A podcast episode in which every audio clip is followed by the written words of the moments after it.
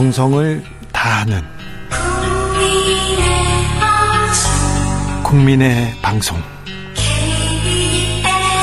KBS 주진우 라이브. 그냥 그렇다고요.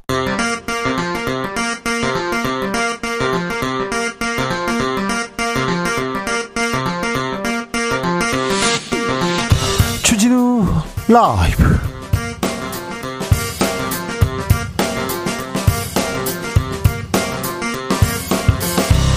2023년 6월 27일 화요일입니다. 안녕하십니까. 주진우입니다. 이태원 참사 유가족들이 국회 앞에서 단식 농성 중입니다. 진상규명 특별법 처리 촉구하고 나섰는데요. 내일부터는 비상행동 예고 했습니다. 이태원 참사 유가족들이 진짜 원하는 건 무엇인지 잠시 후에 들어보겠습니다. 정부가 사교육비 경감 대책 발표했습니다. 사교육비 주범으로 지목됐던 킬러 문항은 확실히 빼겠다고 예고했는데요. 사교육 문제 확실히 잡을 수 있을까요? 수능 체제를 흔드는 이유는 뭘까요? 이범 교육평론가에게 들어보겠습니다.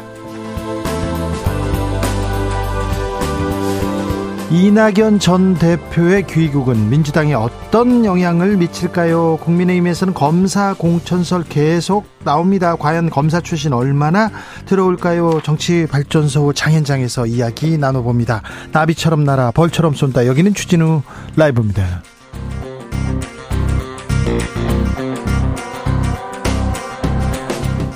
오늘도 자중자애 겸손하고 진정성 있게 여러분과 함께 하겠습니다. 내일부터 법적, 사회적 나이가 만 나이로 통일됩니다. 음, 그동안 사실 태어나면 한 살이었잖아요. 우리나라는 12월 29일, 30일 날 태어나면 한 살, 1월 1일 되면 두 살 되는 겁니다. 그러니까 이틀 만에 하루 만에도 두 살 될 수 있는 그런 좀 그런 제도였는데 우리만 이렇게 이런 나이를 씁니다. 만 나이 다 뭐 세계적인 표준인데요. 이제 이렇게 되는데요. 생일이 아직 안 남았으면 두 살 빼고 생일이 지났으면 한 살 빼면 어, 만 나이가 된다고 합니다. 그렇게 복잡하지는 않죠. 네. 아무튼 나이가 새삼 무슨 의미가 있을까 좀 생각해 봅니다. 저는 17살 이후로 나이를 세지 않았거든요. 자, 그런데요. 여러분한테 한번 물어보겠습니다. 두 살 말고 한두 살씩은 젊어진다니 좋대, 좋다고 생각하시고요. 그냥, 그냥 그렇게 생각하시고요. 자, 두 살 말고 스무 살 젊어진다면 아니다. 스무 살이 된다면 어떨 것 같습니까? 스무 살 젊어진다면 아니면 스무 살 이 된다면 어떨 것 같으세요? 그때 나에게 당부하고 싶은 말 있습니까? 그때 나에게 좀 충고할 그 여자를 잡았어야 돼. 사랑을 잡았어야 돼. 이런 얘기 있으면요. 해주세요. 네. 집안 불화 이런 걸 책임지지는 못하니까, 네. 적절하게 해주시면 됩니다. 문자 샵 9730 짧은 문자 50원 긴 문자는 100원이고요. 콩으로 보내시면 무료입니다. 그럼 주진우 라이브 시작하겠습니다.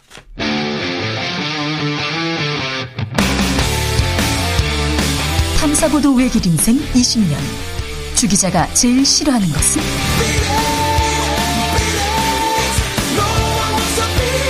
이 세상에서 비리와 부리가 사라지는 그날까지. 오늘도 흔들림 없이 주진우 라이브와 함께.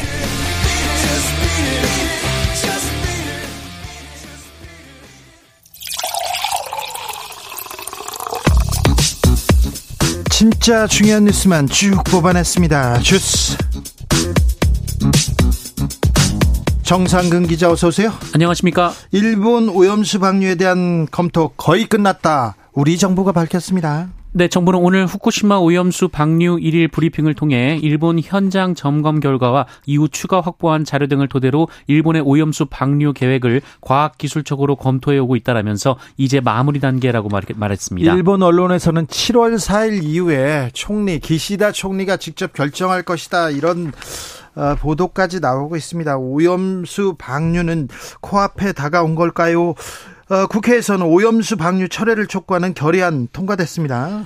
네, 국회 농림축산식품해양수산위원회는 오늘 후쿠시마 오염수 방류 관련 자료 제출 요구, 오염수 방류 계획 철회 및 수산물 안정성과 어업인 보호 대책 마련 촉구 결의안을 통과시켰습니다. 민주당 의원들 주도로 통과한 가운데 국민의힘 의원들은 표결에 반발하며 퇴장했습니다. 어, 결의안은 오늘 회의 안건은 아니었습니다만 그 야당 간사인 어기구 민주당 의원이 의사일정 변경을 요청하면서 안건에 올렸습니다. 어, 이에 국민의힘은 사전 논의가 없었던 내용이라며 반발했습니다. 일본이 우리를 화이트리스트에 복원했습니다. 네, 일본 정부가 4년 만에 한국을 수출 심사 우대국 이른바 화이트 리스트에 복원한다라고 밝혔습니다. 어, 일본은 지난 2019년 한국 대법원의 강제징용 배상 판결에 대한 어, 사실상의 보복 조치로 한국을 화이트 리스트에서 제외했습니다. 어, 앞서 한국은 지난 4월 먼저 일본을 화이트 리스트에 복원한 바 있습니다. 우리가 먼저 또 복원했습니다. 자, 물가 걱정인데요. 어, 여러분께서 좋아하는 만 원의 네캔 맥주 있지 않습니까? 편의점에서 히트 상품이라는데 어 지금은 만 원에 네 캔이 아니었어요? 만 원, 만 천 원에 네 캔이었나 봅니다. 그런데 또 오른답니다. 네, 수입 맥주 가격이 또 올라갑니다. 다음 달 1일부로 편의점에서 판매되는 수입 캔 맥주 묶음 가격이 4캔에 11,000원에서 12,000원으로 9.1% 올라갑니다. 어, 인상되는 품목은 하이네켄, 에델바이스, 데스페라도스, 애플폭스 등 총 14종입니다. 아이스크림도 올랐잖아요. 네, 앞서 여름 시즌 수요가 급증하는 아이스크림 등 디저트 상품의 가격 인상이 결정된 바 있는데요. 이 편의점에서 파는 음료와 아이스크림, 안주류, 통조림 일부 제품 역시 다음 달 1일부터 최대 25% 인상될 예정입니다. 조스바가 그래가지고 지금 1,500원 한다는데 하나에 얼마 전까지 100원이었던 것 같은데 1,500원이 됐네요. 아, 또, 또, 또, 옛날 사람 그 얘기 하시려고 했죠. 아니, 얼마 전까지 분명히 100원이었는데. 100원은 좀 너무 심한 것 같습니다. 아니야, 저 100원이었어요. 그 전에 사먹을 때. 네. 죄송합니다. 타임머신 타고 오셨나요? 아니요, 아니요. 예전에 먹었다는 거죠. 네. 너무만 올라도 너무 많이 올랐어요. 그런데요, 정부가 라면값 좀 인하라 이런 압박에 농심이 가격을 내렸습니다. 네, 농심이 다음 달 1일부로 신라면과 새우깡의 출고가를 각각 4.5%, 6.9% 인하한다고 밝혔습니다. 어, 이에 따라 소매점을 기준으로 1,000원에 판매되는 신라면 한 봉지의 가격은 50원, 어, 1,500억인 1,500원인 이 새우깡은 100원 정도 가격이 낮아집니다. 네. 어, 농심은 대표 국, 나, 국내 대표 라면과 스낵에 대한 가격을 인하해서 이 소비자의 실질적인 생활 물가 하락에 기여하겠다라고 밝혔는데요. 네. 앞서 추경호 경제부총리는 국제 밀 가격이 내렸다라면서 제조업체에서 다시 적정하게 가격을 내리던지 대응을 해줬으면 한다라고 말한 바 있습니다. 6월 모의고사 이 난이도에서 난이도에 대해서 우리가 지금 뉴스를 해야 되는 그런 입장입니다. 킬러 문항이 좀 있었답니다. 6월 모의고사 국어는 평이했다는 평가도 있고요. 네, 지난 1일 시행된 2024학년도 대학 수학능력 시험 6월 모의평가 채점 결과 어, 킬러 문항 문제가 지적된 국어 성적은 평이했던 것으로 확인됐습니다. 네. 어, 작년 수능과 비교해 보면 국어 표준 점수 최고점은 136점으로 작년 수능보다 2점 올랐는데요. 이 수험생의 원점수가 평균 성적 과 얼마나 차이 나는지 보여주는 표준 점수는 어, 최고점이 130점대를 기록하면 평이한 시험으로 분류됩니다. 아니 그런데 음 평이했다고요? 지난번에 평이하지 않았다. 난이도 조정 잘못했다고 해서 국장 경질된 거 아닙니까? 네, 그런데 이 1492명이 표준 점수 최고점을 받았다고 하는데요. 지난해 수능 당시 최고점이 371명이었으니 어, 만점자는 오히려 4배 증가했습니다. 어, 말씀하신 대로 앞서 윤석열 대통령의 질책 이후 교육부는 6월 모의평가에서 공정 수능 지시를 제대로 이행하지 않았다며 대입 담당 국장을 사실상 경질했고요. 어, 이규민 평가원장은 사임하기도 했습니다. 우리 교육에 대해서 왜 이렇게 적절한 내용을 아, 이렇게 부적절하게 발표했냐 하면서 우리 교육에 대해서 생각해 보자고 하는 분이 있습니다. 이범 교육평론가 잠시 후에 만나서 이 얘기 좀 해보겠습니다. 아, 공영방송 수신료 분리징수 입법 예보 거의 에, 눈앞에 다가왔습니다. 네, 방송통신위원회가 공영방송 수신료 분리징수를 위한 방송법 시행령 개정안에 대한 입법 예고 절차를 오늘 0시로 마무리했습니다. 열흘간의 입법 예고 기간에 총 4,712건의 의견이 접수가 됐는데요. 이 다른 시행령보다 상당히 많은 의견이 접수된 편이라고 합니다. 어떤 절차가 남아 있습니까? 네, 남은 절차는 방통위 의결, 차관회의, 국무회의 의결, 대통령 재가로 이루어지는데요. 방통위 의결은 이르면 다음 달 5일 가능할 것으로 보입니다. 어, 현재 방통위는 김효재 위원장 대 대행을 비롯한 3인 체제인데요. 어, 윤석열 대통령이 민주당 추천 최민희 의원의 임명을 거부함에 따라 여야 2대 1의 구도로 되어 있습니다. 어, 이에 따르면 다음 달 중순에는 개정된 방송법 시행령을 공포할 수 있다는 전망도 나오고 있습니다. KBS에서는 헌법 소원을 제기했습니다. 네, 보통 입법 예고에 41일가량이 소요되는데 방통위는 사안의 긴급성을 들어 이를 열흘로 단축한 바 있습니다. 네. 아, 이에 KBS는 입법 예고 제도는 법령안의 내용을 국민에게 알려서 의견을 제시할 수 있게 하는 제도로 어, 이런 기간 단축은 국민의 기본권을 침해한다고 보고 헌법 소원을 추가로 냈다고 밝혔습니다. 어, 돈을 가지고 언론을 이렇게 압박한다 이런 얘기가 나올 수밖에 없는데 제가 KBS에 있는 관계로 여기에서는 좀 조금 말을 줄이겠습니다. 매우 중요한 문제인데 어, 국민의 표현의 자유, 언론의 자유와 또 밀접한 관계가 있는 문제인데 아, 이러면 안 되는데 이런 생각이 계속 듭니다. 음, 악어가 나타났다 이런 뉴스가 나왔어요. 영주에 악어가 산다니, 오 이게 무슨 일이지 얘기했는데 얼마 전에 표범이 나타났답니다. 이거 어떻게 된 일입니까? 네, 지난 13일 경북 영주시 문수면 하천에서 1m 크기의 악어를 목격했다라는 신고가 접수된 바 있는데요. 예. 어, 당국이 이후 수색 작업을 했지만 악어는 발견되지 않았고 어, 대신 환경부가 지정한 멸종 위기 보호 동물인 사을 발견했다고 합니다. 사하고 지금 악어하고는 조금 차이가 큰데. 네, 그런데 이후에 또 경북 영주에서 이번엔 표범의 발자국이 발견됐다는 신고가 들어왔는데요. 네, 네. 어, 주민이 이상한 동물 발자국을 신고하고 환경단체에 문의했더니 표범 같다는 회신을 받았다면서 경 경찰에 신고한 것입니다. 네. 어, 그런데 경찰과 환경부가 수색과 조사에 나섰는데 어, 하지만 환경부는 표범 같은 고양이과가 아닌 어, 개나 너구리 같은 이 갯과 동물 발자국으로 추정된다라면서 발자국 크기로 봤을 때 들개 발자국으로 보인다라고 밝혔습니다. 네, 표범은 아닌 것 같습니다. 아무튼 음, 야생동물이 자, 발견된다 이거 반갑기도 한데 좀 어, 주민으로서는 좀 걱정도 될 거예요. 그런데 악어와 표범은 일단 아닌 걸로 이렇게 보입니다. 주스 정상근 기자 함께했습니다. 감사합니다. 고맙습니다. 4956님께서 주진우님 저도 40년 전에 조스바 100원에 사 먹었습니다. 얘기합니다. 조스바는 영화 조스를 모티브로 따가지고 1983년에 출시한 제품인데 상당 기간 동안 100원이었는데 200원으로 올리니까 어 이거 두 배나 올랐어 그런 생각을 했었는데 지금 1,500원이랍니다. 20살 시절로 돌아간다면 뭐 하고 싶으세요? 얘기하니까요. 0221님께서 결혼하지 마라고 혼쭐을 내고 싶습니다. 아 본인한테 말하는 거죠? 아이고 네 무슨 말인지 네. 아, 네 알겠습니다. 결혼하지 마. 네. 아이고 네. 이 말도 제가 뭐라고 얘기는 하지 않겠습니다. 8228님께서 20살 꿈만 같아요. 뭐든지 할 것 같아요. 얘기합니다. 48, 4680님 얘기 좀 들어봐야 되겠어요. 군대 다시 가야 해서요. 저는 싫어요. 얘기하는데 이런 분들 많아요. 고등학생으로 같이 다시 돌아가겠냐 하면은 모의고사 봐야 되잖아요. 또 시험 봐, 아우, 더 싫어요. 그런 분들 많습니다. 7530님, 스무 살이 된다면 대학 가고 싶습니다. 집안이 가난해서 공부는 제법 했어도 대학 진학 못했거든요. 대학 미팅도 실컷 해보고 용돈 받고 먹고 먹고 노는 대학생활 한번 해보고 싶습니다. 아, 대학생활 하고 싶다 얘기하네요. 9369님 대학교 1학년으로 돌아갈 수만 있다면 휴학하고 세계 일주하고 싶습니다. 7863님 20살 어린 나에게 모르는 것은 부끄러운 것이 아니야. 움직여봐. 움직이면 더 나아지고 잘할 수 있어 라고 말해주고 싶습니다. 20살 때 저는 진짜 질풍노도에 천방지축에 그냥 막 놀았습니다. 대학교를 진짜 음 놀려고요. 합법적으로 부모님한테 용돈 받고 놀려고 대학교를 갔고 그렇게 막 놀았습니다. 그런데 지금 돌아가면 놀겠는데 아 저는 공부할 것 같아요. 공부 열심히 할 것 같습니다. 저는 공부 진짜 열심히 할 것 같습니다. 네, 그런 생각이 들어요. 진짜라니까요.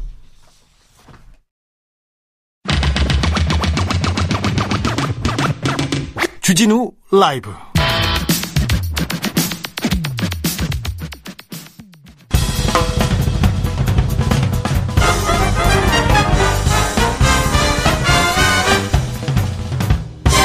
훅 인터뷰 모두를 위한 모두를 향한 모두의 궁금증 훅 인터뷰 장마가 시작됐습니다. 장마가 주춤하자 또 불볕더위 시작됐는데 이렇게 더운데 이렇게 비 오는데 거리에서 여전히 싸우고 있는 사람들이 있습니다. 이제 곡기까지 끊고 있습니다. 이태원 참사 유가족 분들인데요. 음, 어제부터는 또 오늘도 내일도 매일매일 걷겠다고 합니다. 유가족들은 어떤 이야기를 하고 싶은지 한번 들어보겠습니다. 국회 앞에서 단신 농성 중인 최선미 12구 이태원 참사 유가족 협의회 운영위원 연결됐습니다. 안녕하세요. 네. 어, 12구 이태원 참사 박가영 희생자 박가영 엄마 최선미입니다. 네. 아이고 건강은 좀 어떠세요? 지금은 아무래도 단식이 오늘 8일째니까 건강은 좋지 않습니다. 아이고 지금은 국 어디에 계세요? 국회 앞에 있어요? 네, 동선장에 있습니다. 아, 낮에도 덥고 저녁에는 춥고 막 그렇죠. 네, 기온 차이가 많아서 네. 그리고 저희가 천막에서 지내다 보니까 네. 아무래도 어, 더웠다 추웠다를 반복하다 보니까 좀 많이 지치고 있습니다. 네. 아, 아이를 잃었는데 또 곡기까지 끊어야 된다니 참 안타까운데요. 국회 앞에 단식 농성을 할 수밖에 없던, 없는 이유는 뭡니까? 저희가 아이들이 가고 나서 아이들이 어떻게 가고 난, 갔는지에 대해서 전혀 알지를 못하잖아요. 네. 정부가 나서서 이야기를 해줘야 되는데 아무도 이야기하지 않고 은폐하고 조작하고 어, 지금 그것들을 자꾸 하고 있으니까 저희들은 이제 이야기를 할 수밖에 없어요. 우리 네. 아이의 마지막을 알려달라고. 그러다 보니까 이제 법을 만들어야 되는데 그 특별법을 만들려면 여야 합의가 있어야 되는데 여당이 전혀 움직이지를 않아서 저희가 이제 지난달에 국회 앞에 가서도 노숙 농성도 해보고 어 이야기도 전해보고 음, 면담 요구서도 보냈는데 아무래도 안 되는데 어쩔 수 없어서 어 저희가 단식까지 이제 하게 됐습니다. 네. 국회에서 국회가 나서달라고 국회 앞까지 갔는데요. 정치인들이 많이 다녀갔지요? 와서 뭐라고 네. 합니까? 야당 의원들은 많이 오셨다 가셨어요. 네. 음, 그래도 아무래도 가장 이제 핫한 현안이 저희 트랙 패스트 트랙 지정 문제거든요. 네. 이번에 6월 30날 본회의가 열리면 패스트 트랙을 지정할 수 있게 어, 최선을 다해서 노력하겠다라는 말씀들을 하시죠. 네. 어, 국민의힘 쪽에서는, 아, 안, 안 들여다봅니까? 안 들여다보죠. 얘기를 들으려고 하지도 않고 누구 하나 와서 뭐 인사하고 가는 사람도 없고 전혀 반응 없습니다. 무관심입니다. 용 산 지역구는 국민의힘 의원인데 권영세 의원이고 지금 장관이고 그다음에 박희영 구청장은 어 유가족들 만나겠다 대화하겠다 얘기했는데 아직도 지금 만나지 못했습니까?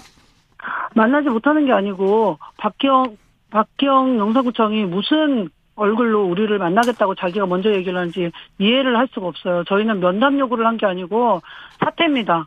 무조건 그 자리에서 내려와야 되고 출근 저지를 위해서 저희가 거기서 농성 중이거든요. 저희는 그 범죄자랑은 이야기하고 싶은 마음이 없습니다. 어제 그 사람은, 예. 음, 네, 네네. 말씀하세요. 어, 그 사람은, 어, 자기가, 어, 그 자리에 있으면서 23만, 어, 용산 구민한테 얼마나 위협적인 인물인지 알지를 못하는 것 같아요. 저희가, 저희 문제 때문에도, 어, 출근 저지를 하지만, 그 사람이 거기서 앉아있음으로써, 이- 그 용산 구민들이 얼마나 불안하고 힘들겠습니다. 힘들겠습니까? 또, 어떤 또 잘못을 저지를지 모르잖아요. 그래서 빨리 사퇴하는 게 답이라고 생각합니다. 어, 이상민 행안부 장관의 오늘 또 재판 변론 길이 있었습니다. 어. 이, 이 부분은 어떻게 보십니까? 이상민 장관의 책임은 누가 봐도 사실 책임 있다고 생각하잖아요. 네. 어, 자기가 책임지지 않으려고 면피를 하려고 이렇게 어, 음, 재판까지 받아가면서 이렇게 자리를 지켜야 되는 이유를 잘 모르겠고 그또 어, 옹호하는 정부는 또 무슨 생각인지 잘 모르겠고 이 사람이 어 정무적 도의적 책임이 없, 없는 자리가 아니잖아요. 네. 반드시 그 책임까지 다, 어, 지어야 된다고 생각하고, 저희 오늘 증인, 어, 유가족 증인, 이제, 어, 저기가 있었는데, 진술이 있었는데, 네. 반대하고 나섰어요. 처음에는 네. 그 반대 이유가 유가족이 나오면 너무 마음이 아플 것 같다라고, 어, 그래서 유가족 증인을, 어, 세우지 않겠다라고 그쪽 변호인단이 얘기를 하더라고요. 근데 너무 기가 막힌 게 이 사람들은 그러면 이 참사를 행정적인 실수로만 보고 있는 거예요. 이게 어떻게 이 참사가 행정적인 실수로만 재판이 가능한 음, 사안이 아니잖아요. 감정이 분명히 들어가야 되고 우리의 아픔이 들어가야 되는 재판인데 그거를 생각하지 않고 있는 이상민 장관은 정말 철면피 같습니다. 어제 어, 이충상 국가인권위 상임위원이 이태원 참사는 당사자들이 뭘 주의해서 일어난 참사다 이런 얘기를 했습니다. 어떻게 들으셨어요? 아, 인권위에 있는 사람이 인권에 관한 전혀, 어, 지식이 없이 그렇게 얘기하는 게, 아, 정말 잔혹하, 저희한테 되게 잔혹하게 들렸거든요. 사실 아이들이 학교 다니면서, 유엔이 정한 아동 권리라는 게 있어요. 거기에 놀 권리도 있고요. 안전하게 지낼 수 있는 권리가 있어요. 우리 아이들은 그걸 어, 배우고 큰 아이들인데 그 권리를 행사하다가 음, 거기에서 마음대로 놀아야 되고 그다음에 그 안, 안전하게 지낼 수 있는 권리는 정부로부터 저희가 보호받아야 되는 권리거든요. 정부가 아이들에게 안전하게 지내게 펜스도 쳐야 되고 사람이 많이 몰리면 어 인파 관리도 해야 되는 게 정부인데 정부가 그 권리를 뺏고 어 우리가 누리지 못하게 제대로 시행하지 않아서 나, 난 사고인데 인권적인 부분에서도 우리 아이들이 인권이 어 인권적인 대우를 받지 못했는데 그런 말을 하는 거는 그 사람들은 유가족을 그 사람은 유가족을 되게 잔혹하게 만들었다고 봅니다. 어, 오늘 그 유가족 협의회에서 행진하는 거를 봤습니다. 네네. 시청 주변에서 오늘 시청 광장에서 기자회견도 열었는데요. 어떤 내용이었습니까? 네. 저희가 이제 어, 공동 행동 기관으로 해서 저희가 이제 목소리를 좀 더 크게 내는 거예요. 저희가 어 이번 6월 30날 패스트 패스트 트랙이 지정이 되지 않으면 이 이제 법은 21대 국회에서 어 없어지는 거거든요. 그 위험을 어 그렇게 위험해지지 않게 저희가 어 시민들에게 연대를 부탁하는 큰 목소리를 낸 겁니다. 네. 시민들이 에, 시민들이 이태원 참사에 대해서 조금 많이 잊어버린 것 같다 이런 생각도 드십니까?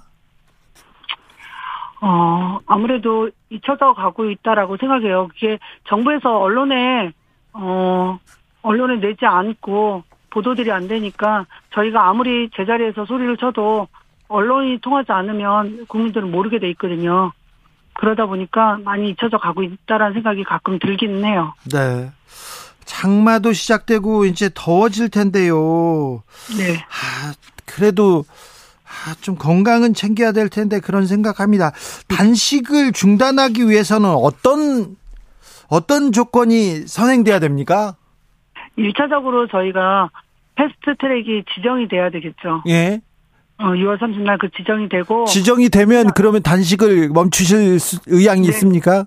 네, 그리고 나서 제정이 될 때까지 또 다른 싸움을 시작하겠죠. 그래요?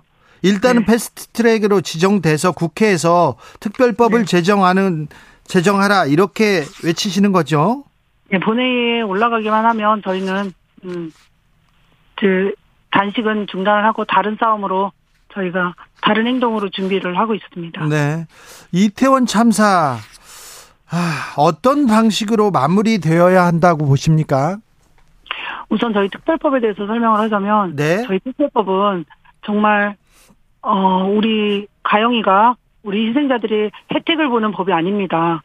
다른 특별법 같은 경우는 음, 특별법을 만드는 사람들이 혜택을 보는 법이거든요. 네. 근데 저희 특별법은 어, 우리 아이들이 혜택을 받는 게 아니고 어, 그곳에 있었던 생존자, 목격자, 상인들 그리고 더 나가서는 우리 청년들 그리고 더 나가서는 국민의힘 의원들의 자식과 손자들이 받는 혜택을 받는 법입니다. 누구에게나 다 일어날 수 있는 일을 네. 다시는 일어나지 말라고 재발 방지를 하는 거거든요. 네. 그래서 이 법을 통해서 저희가 어 사고 이후 어떻게 수습을 해야 되냐 된지를 이제 만드는 법이기도 하지만 더 중요한 거는 재발 방지입니다. 다시는 이런 일이 일어나지 네. 않도록 하는 법이기 때문에 이 법이 꼭 만들어져야 앞으로 더 나은 세상으로 우리 아이들이 안전한 세대로 나갈 수 있다라고 생각합니다. 국회 앞에 천막에서 이렇게 밤을 지새게 되는데요. 네. 많은 생각이 들 텐데 가장 고마운 사람은 누구고 가장 미운 사람은 누굽니까? 가장 미운 사람은 이상민 장관. 아, 이상민 장관요? 어, 그 다음에 정부, 국민의힘 의원들이죠. 그리고 가장 고마운 분들은 정말 우리 시민들이고 국민들입니다. 연대라는 게 무엇인지 요번에 정말 확실하게 느낀 게 예. 아침부터 저녁 때까지 우리 시민들이 시민 단체도 물론 감사하지만 우리 일반 시민들이 오셔서 힘 주시고 용기 네. 주시고 같이 울어 주시고 네. 뭐 같이 보듬어 주시는 그 힘이 네. 저희가 끝까지 싸워야 되겠다는 어 열망으로 오고 있습니다. 아, 광장에 가지는 못하지만 천막에 가지는 못하지만 국민들이 응원하고 있습니다. 힘내십시오. 네, 감사합니다. 건강도 챙기셔야 됩니다. 네, 저희 얘기 들어주셔서 너무 감사합니다. 최선미 12구 이태원 참사 유가족 협의회 운영위원이었습니다. 하이드님께서 왜 피해자가 단식하지 않으면 이런 법안이 본회의조차 오르기 힘든 건지 모르겠습니다. 그러게요. 자식을 잃었는데 이제 곡기까지 끊고 거리에서 울어야 합니다. 왜 유가족들이 이렇게 외쳐야 국회는 응, 응, 국회는 아직도 응답하고 있지도 않지 않습니까? 이게 무슨 일인지 다시 한번 생각하게 합니다. 교통정보센터 다녀오겠습니다. 이승미 씨.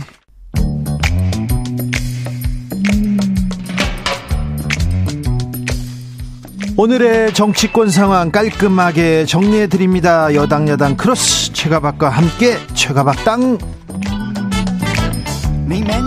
여야 최고의 파트너입니다. 최영두 국민의힘 의원 오셨습니다. 네, 안녕하십니까. 박성준 더불어민주당 의원 오셨, 오셨습니다. 예, 안녕하세요. 네. 박성준 의원님, 저 한덕수 총리랑 이렇게 비공개 만찬했습니까? 어제 만찬했죠. 어떤 일이 있었습니까? 뭐 여러 얘기 나눴는데요. 네. 뭐 요즘 이제 감사원 문제, 네. 또 특히 후쿠시마 오염수 관련된 문제, 네. 경제 문제. 저 이제 돌아가면서 한 마디 하는데 저도 한 마디 했어요. 네. 그 저는 지금 나라가 상당히 이제 대전환기에 있어 네. 복합적 위기의 시대이기 때문에 네. 하나의 표본 모델을 만들었으면 좋겠다. 이렇게 여야 대치, 뭐 실종된 정치 국면에서 총리가 좀 나서서 예. 저출생 문제 있잖아요. 예. 거기 그날 저출생 문제 얘기를 많이 했거든요. 그리고 이, 이 뭐, 예를 들어서 기후변화 문제라든가, 그리고 경제 위기 문제라든가, 이런 면은 여야 정이 좀 함께해서 협치의 모델을 좀 만들어서 준비를 좀 했으면 좋겠다. 그런 네. 역할을 좀 해줘라. 네. 지금 정치가 실종돼 있고 맨날 수사만 하고 있는데 이 새로운 희망을 줄 수 있는 그런 계기를 만들어야 되는 거 아니냐. 총리의 네. 역할이 중요하다. 이렇게 말씀드렸습니다. 고민정 의원한테는 왜 그랬대요? 거기까지는 못 들었는데. 안 물어봤습니다. 그런 그 얘기는 얘기 안? 했습니다. 예, 그런 얘기는 안 하고. 최영두 의원님께서는 미국에서 경남 세일즈하고 있다는 게 뉴스에 딱 나오더라고요. 바쁘시게. 경 남 세일즈한 게 아니고 네. 어, 대한민국 세일즈를 했죠. 아, 그렇습니까? 예. 어, 우리가 한미동맹 70주년 아니겠습니까? 미국에는 미국 의회가 지금 우리처럼 막 의회가 너무 다투고 이러니까 의회가 만든 싱크탱크가 있습니다. 그게 예. 윌슨 센터입니다. 윌슨 대통령 이름을 딴 것이죠. 윌슨 센터하고 우리나라의 동아시아 재단이 공동으로 한미 의원 세미나를 했습니다. 우리 민주당 의원님도 같이 가지고. 네. 그래서 그건 갈까 말까 고민을 했는데 테슬라 부회장이 만나주겠다 그래가지고 아, 네. 지금 테슬라를 유치하기 위해서 우리 대통령도 만나지 않았습니까? 네. 일론 머스크를. 예. 근데 또 인도를 간다 만다 해서 지금 국가 간의 아시아 국가 간의 상당히 일종의 경쟁이 시작되었습니다. 예. 그래서- 우리는 물 건너갔나 했는데 또 최영두 아니, 의원님이 예, 가서. 예. 가보니까 예.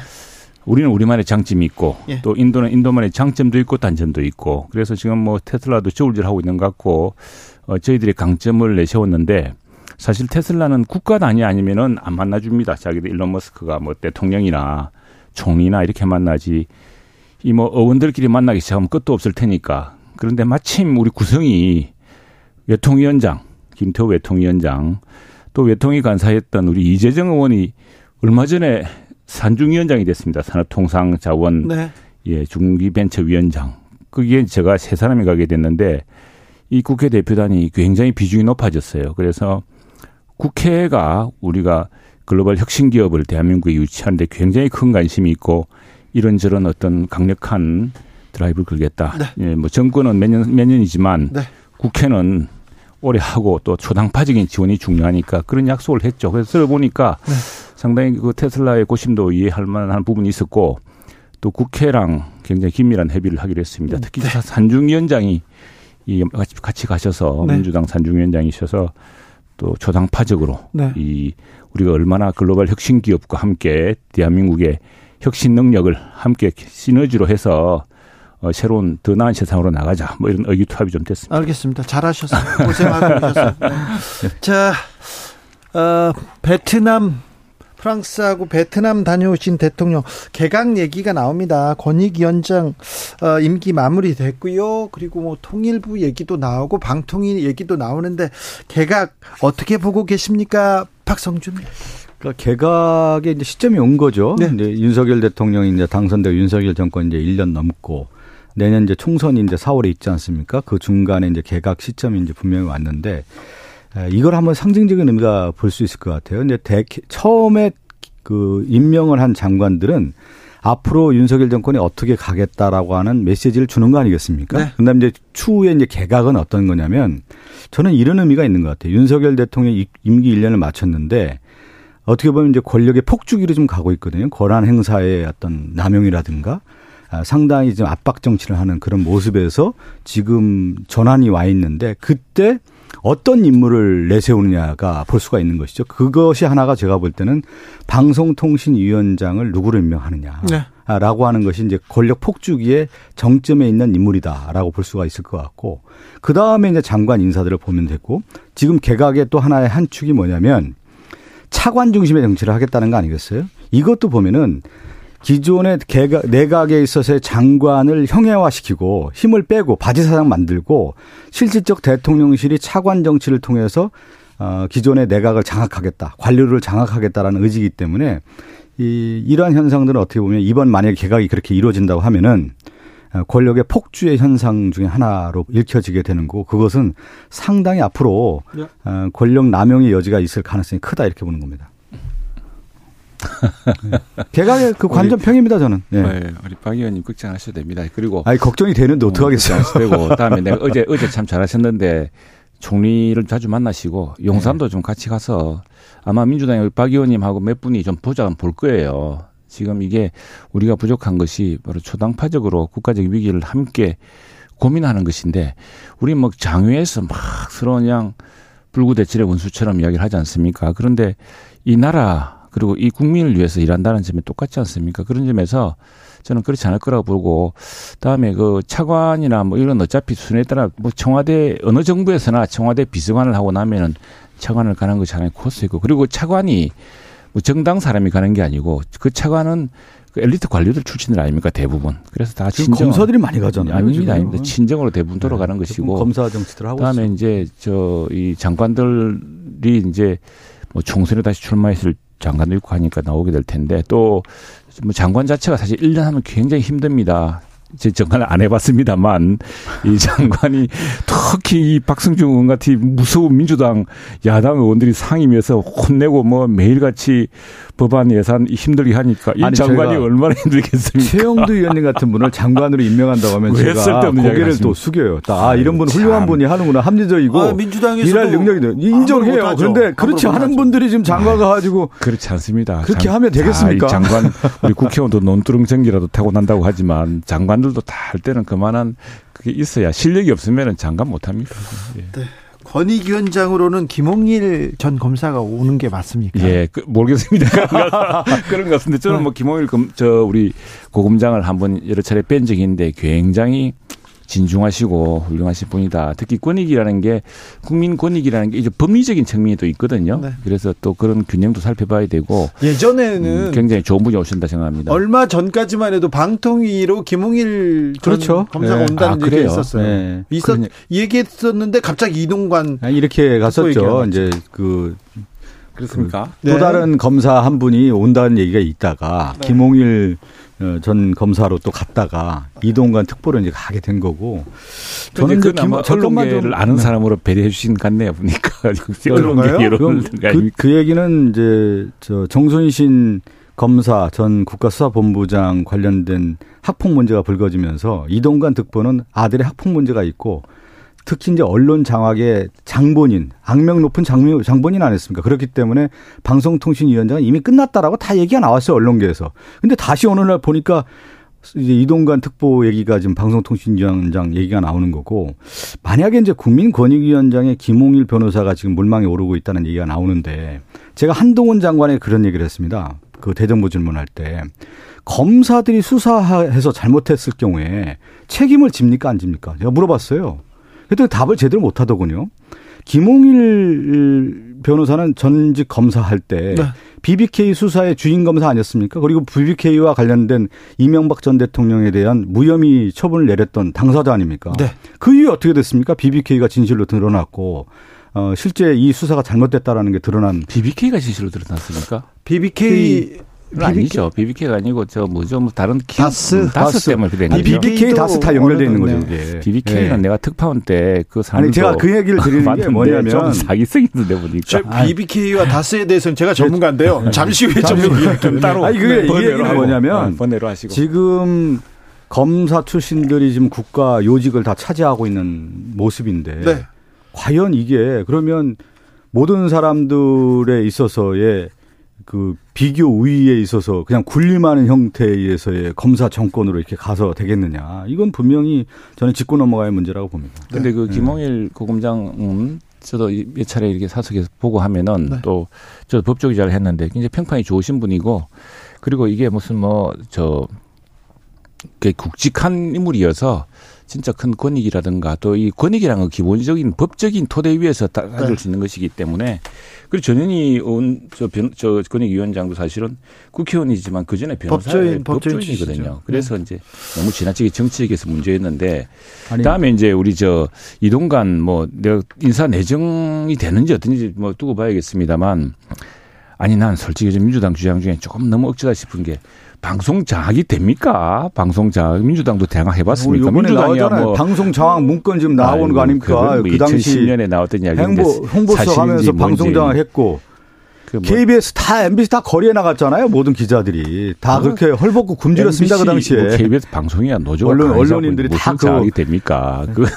무슨 그리고 아스팔트에 안서 있었지 않았습니까? 학폭 문제는 진실 여부가 이제 많은 경우 드러났는데 사실 일 것이고요. 너무 지나치게 그렇게 고정관념을 가지고 보실 문제는 아니라 생각합니다. 김홍일 전 검사는 그 BBK 특별수사 단장을 했었시죠. 그 전에는 서울지검 강력부장을 하셨습니다. 그래서, 그래서 서로 강력 조폭 담당, 조폭 수사에 대해서는 전문가, 최고의 전문가입니다. 네, 조폭 담당에서는 최고의 전문가입니다. 이동관, 아, 이동관 특보는 MBC 문건, KBS 문건, 또 다른 문건들 청와대에서 본인이 수석 시절에 만들어 놓은 문건들이 계속 나올 텐데. 근데 정확히 요즘에 게 아니 요- 잠깐 들어보세요. 이종 이동관 특보가 어 그 당시 그 이- 윤석열 검사 중앙지검장 시절에 어 그 국정농단 사건 수사했을 때 이동관 특보가 윤석열 당시 검사에게 한 말들이 있습니다. 어, 그 말을 보면 왜 이렇게 바뀌었는지 저는 이분의 입장이 그럼 권력에 따라서 그냥 권력에 무조건 조아리는 모습인 건지 네. 이 부분도 해명해야 되지 누가요? 않겠어요? 이동관 특보요. 왜요? 윤석열 어, 전 검사를 굉장히 악평하는 그런 그런 내용이 채널 A 그러니까 종편 패널로 나왔을 때 이 이동관 특보의 담을 수 없을 만큼 있었습니다. 악평을 했죠. 그, 아, 그런데 그건 어떤 입장인지는 모르겠어요. 어, 네. 윤석열 대통령은 그런 비판을 받으면서도 이- 이분을 쓰겠다고 한다면 또 와 이것도 음, 그것도 그건 다른 면모를 네. 또 보여주는 거네요. 굉장히 굉장히 앞뒤가 말이 잘. 네. 자, 그때 다른 면모 네, 아니고 넘어가겠습니다. 있을 수 없는 일이죠. 인사 얘기는 한- 이 얘기 하나만 할게요. 검사 출신 박인환 경찰제도 발전위원장 이분이 문재인 간첩 이게 문재인이가 간첩이라는 걸 빼놓고 설명할 수 없다. 이런 얘기를 국회 어제 국회에서 했는데요. 아, 왜왜 이런 얘기를 하셨을까? 아니요. 왜 이런 분을 쓰셨을까? 이런 생각은 조금 듭니다. 최영도 의원님. 근데 정확한 워딩은 뭐 약간 다른데 간첩사 사건이 나오는데 이건 대통령 비호가 아니면 불가능한 일이다. 뭐 이런 말을 했네요 보니까. 그러니까 네. 그게 이제 어, 또 그다음에 또 무슨 말을 하긴 네. 했네. 네, 좀 말이 조금 최영두 의원님, 이거는 이게, 예. 아니 제가 여당 의원님이라 옹호할 일이 아니라 이거에 대해서는 강력하게 경고해야 돼요. 이게 뭡니까? 이분이 지금 지금 위원장입니까? 예. 어. 경찰 아니 경찰 제도, 제도 발전 위원장. 시킬 수 있겠어요? 이런 인물이요? 이렇게 과거에 이념적으로 무슨 누구 뭐 정적이면 빨갱이로 몰아, 몰아갔던 그런 인식을 가지고 뭘 뭔 일을 할 수 있겠습니까? 저는 아직도 이런 분들이 나왔다 이런 분이 있는 것 자체가 깜짝 놀랐어요. 이런 문제는 인식을 갖고 뭐 있는 또 분들. 맥락을 따져봐야겠는데 아니, 맥락이 아니라 이, 아니 지금 이 문제에 대해서는 이제 이런 이야기가 있죠. 사실은 그 우리 그 안보 관련 기구라든가 이런 쪽에서는 그 이 저 간첩 수사라든가 이런 문제에서 너무 지난 정부가 그 기능을 많이 줄여놨다, 축소해 놓았다. 네. 그래서 많이 위축돼 있다. 지금 사실은 그 북한에 또는 뭐 여러 인접 국가에 적, 적성 국가에 그 침투라든가 이 여론의 여론을 통한 뭐 이렇게 조작이라 이런 것들이 우리 뭐 소련 러시아와 미국 사이에서 보았습니다만 또 중국과 러시아 사이 미국 사이도 보았습니다만 굉장히 심각해지고 있거든요. 다각적인 대책이 필요한 시점에 대공원 기능을 너무 줄여놓은 거 아닌가 뭐 그런 맥락에서 나온 이야기겠죠. 아니 이거는 이제 이런 거잖아요. 그 진보 진보 정권이 됐든 보수 정권이 됐든 같은 맥락이었어요. 국정원의 개혁 과제 중에 하나가 뭐냐면 국정원은 해외 정보 수집에 집중하자라고 하는 것이 하나의 축이었고 국정원이 그동안에 갖고 있었던 대공 수사권 같은 경우는 이관을 해서 경찰이 전담을 하는 게 맞지 않느냐. 이거는 진보 정권이 됐든 보수 정권이 같은 맥락이었습니다. 그 지난 지지난해 큰 국회 쟁점이었죠. 네, 그러니까 그거는 같은 그 맥락이기 때문에 그런 개혁과제의 일관에서 나온 것이지 그걸 가지고 이 경찰제도 발전위원장이 지난번에 저는 뭐 그것 때문에 필리버스터 해봐서 하는데 대공 수사권 위축이 너무 심각하게 이루어지고 이건 국정원이 아니면 통합적으로 하는 거 아니면은 지금 뭐 국정원이 어느 시기라고 뭐 인권을 탄압하는 수사를 할수 있겠습니까?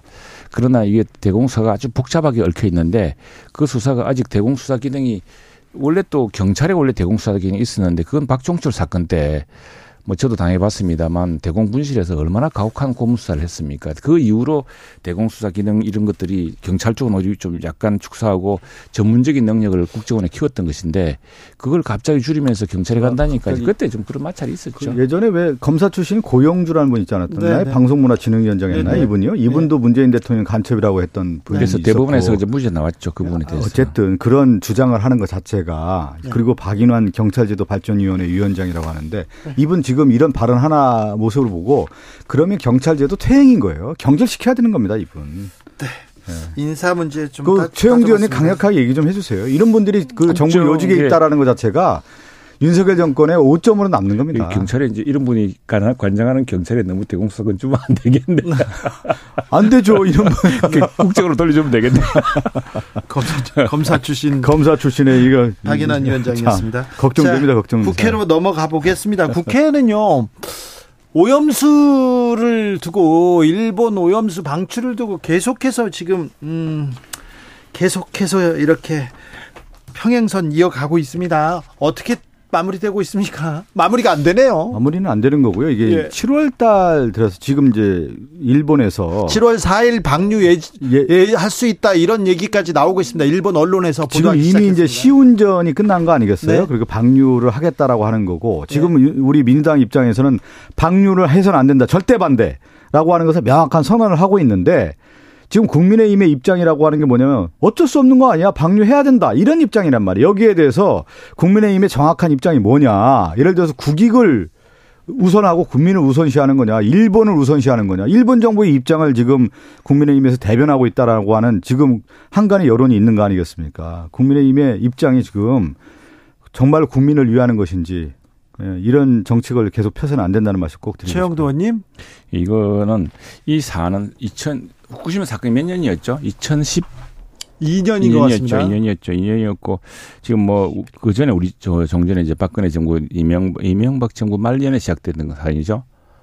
네. 아 그리고 박근혜 정부 네. 다음에 또 문재인 정부 거쳐오면서 한일간의 큰 현안이었고 우리가 계속 따져오던 문제였습니다. 그리고 네. 이것은 지금 이 안전성 문제를 따지고 하는 것은 지금 저 원자력 안전위원회 원자 안전위원회가 이전 정부에도 했던 분이고 지금 정부에도 하는 분이고 국제사회가 지금 우리가 약간 좀 도외시하고 있는 대목이 후쿠시마가 우리 동해 쪽에 있는 게 아니고 북태평양 쪽입니다. 이게 네. 그뭐 어, 규슈 쪽이면은 이게 그제도라는 뭐 제주도나 그제도 규슈 물이 우리 일부 들어올 수 있기 때문에 그럴 텐데 이건 완전히 북쪽이어서 태평양을 북태평양을 돌아서 알래스카, 캘리포니아를 거쳐서 한뭐 3, 4년 만에 이제 들어온다는 거거든요. 그렇다면은 우리만큼이나 더 심각한 당사국은 사실은 일본 어민 당사자들뿐 아니라 알래스카, 캘리포니아에 있는 캐나다하고 미국입니다. 그래서 국제사회가 이 문제를 함께 논의를 하고 있고요. 그것 때문에 IAEA가 지난 수년 동안, 10여 년 동안 이 문제를 어떻게 할 것이냐. 지금 그 이제 처음에 쓰나미로 확 쓸렸다가 나오면서 굉장히 많이 나왔습니다, 이미. 굉장히 많이 배출됐죠. 지금 우리가 걱정한 이상으로 당시에 이미 나왔는데 그래서 10여 년 동안 캘리포니아에 있는 미국의 해양연구소 또 우리나라의 해수부 또 우리 원자력 안전위원회가 우리 우리 해안과 샅샅이 조사를 하고 있습니다. 그런 과학적인 이제 추적을 하고 있고 또 그러면 일본 문제를 어떻게 할 것인가? 이건 일본국 문제만이 아니라 바로 미국, 캐나다 또 태평양 국가들의 문제여서 그래서 IAEA가 개입한 것이고 우리나라도 IAEA 대표단을 보냈던 겁니다. 지난 수년 동안 어떤 방식이 제일 좋으냐? 콘크리트로 묻을 것이냐 아니면 뭐 일본 내 계속 팔 것이냐 다음에 또 무슨 태평양에 가져가서 수증기로 날려버릴 것이냐 여러 방안을 논의하다가 이거 알프스라는 걸 거쳐서 하는 것이 가닥이 되고 그러면 그 기준을 맞추기 위해서 노력을 해왔던 것이거든요. 예. 그래 국제적인 논의가 있었고 그 과정에 우리 정부도 참여했고 다음에 우리 외교부 장관도 일본이 IAEA 기준에 따른다면은 우리가 뭐 거부할 수는 없는 일이다라고 이야기 국회에서 답변했을 문제입니다. 문제인데 이게 책임 있는 정당으로서 또 여당을 했고 지금도 국회 최대 다수당인 정당이 지난 수년간에 지난 수년간에 당시 정부 여당의 시절에 다 해왔던 일을 갑자기 뭐 우른치 하면서 이렇게 뒤집어 엎으려 그러면은 힘들죠. 제가 이거. 어제 이제 정무위 의원들이 이제 국무총리와 만나서 아, 국무조정실에서 후쿠시마 오염수와 관련된 자료를 좀 적극적으로 내놔라 해서 어, 이 정무위원회에서 자료를 받았단 말이에요. 그래서 후쿠시마 오염수와 관련된 처리 방안을 국무조정실에서 나왔던 내, 내용 중에 하나가 뭐냐 다섯 가지였습니다. 하나가 뭐냐면 해양 방출, 하나가 또 하나가 수증기 방출, 저땅 이제 매입하는 거죠. 그리고 수소 방출, 지하 매설, 매립 예. 뭐 이렇게 이제 있었죠. 에, 있었는데 다섯 가지가 있었는데 지금 보면은 해양 방출로 결정이 된 거 아니에요. 지금 네. 그 그- 그것 중에 하나가 뭐냐면 결정적으로 일본이 가장 저렴한 해양 방류를 결정했다는 것으로 이제 이- 지금 나온 거란 말이에요. 예. 그러니까 뭐냐면 여러 가지 안 중에서 왜 해양 방출이냐 이거죠. 그것은 일본의 입장을 그대로 받아들이는 거고 우리가 그것을 일본을 따라가는 그런 결과가 나온 거기 때문에 네. 이거에 대해서는 강력하게 국민의 음. 그래, 힘도 여기에 대해서 물론이죠. 얘기를 해야 되는 거 아니겠습니까? 물론이죠. 물론 하고 있는데 네. 근데 문제는 이 과정이 어 지금 이 IAEA와 국제 사회가 왜 그런데 중, 중요한 것은 우리만큼이나 이 문제는 캐나다 해변이나 알래스카, 미국, 어, 그, 저, 캘리포니아 다 위중하거든요. 물이 그쪽으로 먼저 가니까. 그런데 왜 그 나라는 그렇게 시- 우리처럼 이렇게 걱정하는 이런 뚜렷한 무슨 움직임이 없습니다. 왜냐하면 국제적인 논의가 이루어져 왔기 때문이죠. 우리도 같이 이루어져 왔고 그 문제가 그렇답니다. 원래 이제 우리 뭐 이재명 대표도 이야기가 그렇다면 이야기했는데 아이 그걸 너가 좋으면 너가 농업 용수로 쓰든지 너가 내 가둬놓고 할지 뭘 그러느냐 그러는데 네. 그 물이 예컨대 일본이 지진에 취약하지 않습니까? 또 쓰나미도 경험해봤고 만일 쓰나미가 또 와가지고 또 썰어버리면은 그때는 더 큰 문제라는 이야기죠. 그래서 했는데 수증기는 수증기대로 수증기 형태의 방출이 안전한가라는 문제, 안전성에 대한 또 논란이 더 있었다고 합니다. 그래서 단순히 비용 문제가 아니고 그 방류 방법을 결정하는 과정에서도 진작에 우리도 의견을 개진했고 국제사회가 네. 이 전문가들의 의견이 다 개입됐었죠. 아니 오염수 안전하다는데 쓰나미 나서 넘치면 무슨 문제인가요? 문제 안 없어지는 거 아닌가요? 아니죠. 이거 아니, 아닙니까? 오염수가 위험하지 그걸 방류하지 말고 일본 토- 어 일본 육지 내에 가둬두자는 거였는데 네. 그 가둬둔 물이 나가면 똑같이 그러니까 문제가 생기죠. 이, 이것도 한번 읽어볼 필요가 있어요. 일본은 그래서 그런 문제들이 다 검토됐던 이 후쿠시마. 오염수 방류와 관련된 일본의 시나리오대로 하나하나 이루어서 만들어 왔단 말이에요. 네. 거기에 대해서 지금 윤석열 정권이 제대된 준비 없이 일본 정부의 입장을 대변하고 있는 거에 대해서는 어떻게 답변을 하겠습니까? 민주당은 오염수 문제에 대해서 단식 투쟁으로 네. 나섰고요. 어, 국민의힘에서는 릴레이 횟집 회식으로 지금 이어가고 있습니다. 국민 안전과 건강 관련된 내용인데 왜 이렇게 정치적 이해관계에 따라서 정치적인 이유로 이렇게 갈려서 다른 아니, 얘기를 하는지 국민들은 조금 혼란스럽습니다. 아니, 국민들도 똑바로 저 이 문제에 대해서는 직접 보셔야 될 게이 예. 논란이 지난 10년 동안 계속된 논란이고 예. 당시에 역대 정부들이 다 살펴온 문제입니다. 당시 정당도 했고요. 우리도 야당들 걱정도 많이 했습니다. 네. 그런 사안이라는 것 때문에 갑작스레 결정되는 것이 아니라는 점을 좀 네. 살펴주시면 좋겠습니다. 자, 민주당 얘기 하나만 더 물어보겠습니다. 이낙연 전 민주당 대표가 오셨습니다. 네. 민주당은 네, 어떤 영향이 어떤 아니, 흐름이 지금은 예. 지금 후쿠시마 오염수도 그렇고 윤석열 정권의 지금 권- 권한 남용에 의한 검찰권 남용에 의해서 지금 어, 상대 국가 위기, 경제 위기, 네. 민생 위기, 남북 간의 위기, 이 위기의 시대 아닙니까? 그래서 이낙연 전 대표가 귀국을 해서 저는 이재명 대표가 이런 말씀을 하시더군요. 이낙연 대표 귀국과 관련돼서 어떤 입장이냐는 기자의 질문에 대해서 백지장도 맡들면 낫다. 그러니까 뭐냐 아무리 쉬운 일도 함께하면 더 일을 잘할 수 있다는 거 아니에요. 그런데 지금 우리나라의 현실에 있을 때 야당의 입장에서 봤을 때 상당히 어려운 어, 난국에 있기 때문에 서로 힘을 합쳐서 하나된 힘으로 예. 어, 이 위기를 극복하고 또 민당이 단합해서 혁신하는 길로 가야 되는데 그 길에 이낙연 전 대표도 함께하는 것으로 알고 있습니다. 최영도 의원님 네, 그렇습니다. 뭐 이낙연 민주당 내에서도 그 지금의 정치는 이제 우리 특히 소수 여당이 다 이끌 수 있을 만한 일도 아니고 또 수많은 일들이 이미 지난 수년간 누적되어 온 상황이고 네, 이 원인과 풀어야죠. 결과가 있는 거 아니겠습니까? 예. 함께 풀어야 되는데 어 뭐 야당 저희들은 뭐 야, 저희들은 참 여당은 야당운이 있어야 되고 야당은 또 여당운이 있어야 되는데 저희는 참 야당운이 없다 생각을 합니다. 그래서 야당. 복 있다고 얘기하시던데 아니, 요새는요. 야당 운이 지난번에 없죠. 그러셨던데. 야당 복이란 것은 그건 참 우리 국가가 망가지든 말든 정치 싸움으로만 부른 해석이고 아니 야당이 다수당이 가면 책임 있게 좀 이전에 책임도 나누어 가지고 네. 좀 이끌어 줘야 되는데 그런 점이 아쉽다 생각이 들고 많은 분들이 민주당 내에서도 그렇고 또 중도적인 분들에서 만일 이낙연 대표였으면 어땠을까라는 이런 어 그런 상상들을 많이 하는 것 같아요. 그 대안으로 생각하는 분도 계시고 어쨌거나 저는 뭐 지금 민주당 내에서 이런 분들이 저 조금 합리적으로 네. 합리적으로 새로운 야당의 정치를 이끌어 주시면 두분 좋겠습니다. 감사합니다. 네, 감사합니다.